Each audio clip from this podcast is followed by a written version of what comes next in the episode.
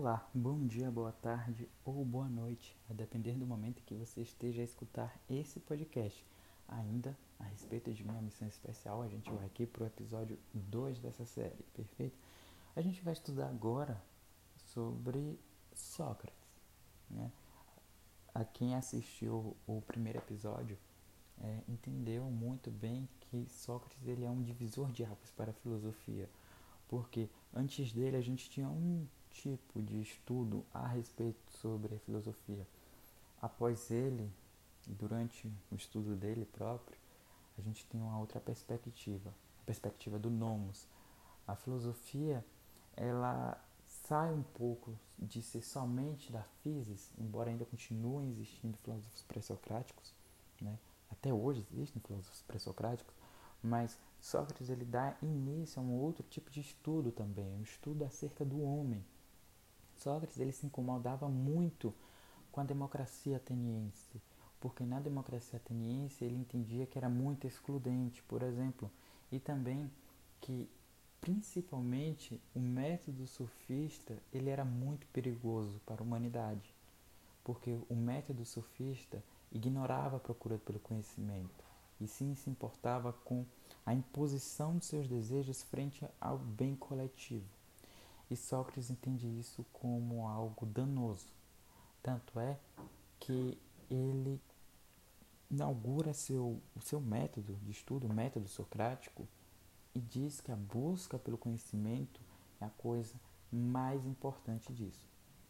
Tanto é que ele é, existe uma frase atribuída a ele muito famosa que é só sei que nada sei, que exemplifica justamente a ideia de que ele se porta humilde perante essa busca pelo conhecimento. Ele entende que é preciso ser humilde para que novas ideias, ideias produtivas sejam encontradas dentro de uma sociedade. E ele fazia isso através do método socrático. E nesse método socrático a gente poderia dividir em quatro pontos cruciais. A gente pode pegar primeiro ali a exortação. A exortação simboliza, significa o convite de uma pessoa para debater com Sócrates. Depois da exortação existe a indagação. Como o próprio nome sugere, indagar de perguntar. Então, Sócrates fazia uma pergunta sobre é, o assunto ali envolvido e a pessoa respondia. Geralmente a pessoa respondia tipo um senso comum mesmo. E aí Sócrates ele ironizava esse senso comum que vinha a ele. E ele, é, através dessa ironia, conseguia expor a, as fraquezas argumentativas daquele tipo de pensamento. E aí, ne, nessa quebra, em sucessivos questionamentos de Sócrates, é, esses questionamentos na ideia irônica mesmo, ele conseguia destruir, digamos assim, a ideia do seu do, da pessoa convidada, perfeito? E aí nessas nessas nessa é, nessa destruição a pessoa se via obrigada a tentar estimular um outro pensamento que absorvesse essas lacunas, que preenchesse essas lacunas é, que foram abertas por Sócrates. E aí, quando essa pessoa conseguia é, preencher as lacunas, perceba que já não era a mesma estrutura de pensamento, já uma nova. Ou seja, a pessoa conseguiu parir, entre aspas, uma nova ideia. Em grego, essa ideia de parir novas ideias se dá o nome de maiêutica. E é nessa maiêutica que se constrói os novos pensamentos de forma que se prioriza a busca pelo conhecimento. E o cerne de Sócrates foi esse. Beleza?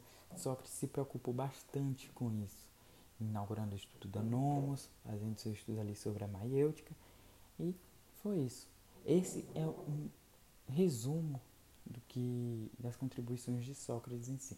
Vou falar aqui agora algumas curiosidades que podem ser interessantes. Né? Por exemplo, Sócrates não deixou nada escrito. Seus discípulos foram quem conseguiram escrever um pouco sobre ele. Um deles, inclusive, foi o Platão. Mas outras pessoas se incomodavam com Sócrates. Imagina que Sócrates foi uma pessoa revolucionária.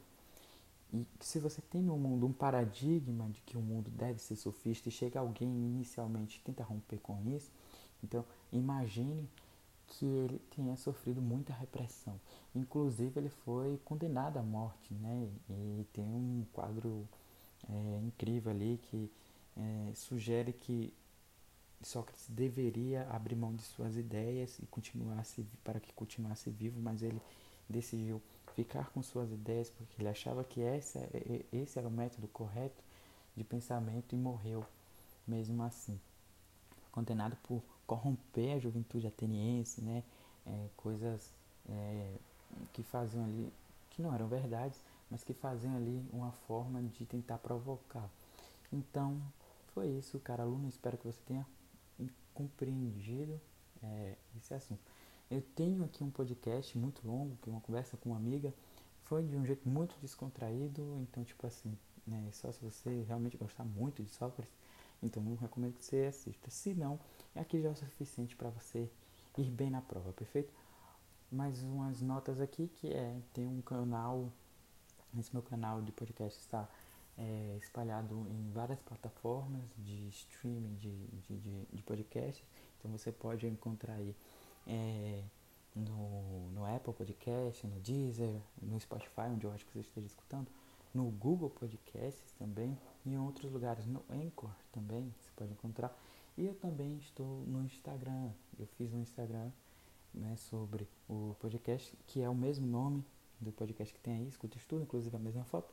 E você pode encontrar lá é, que eu vou começar a compartilhar, além é, de avisar o que vai estar acontecendo por aqui, vou também compartilhar alguns materiais.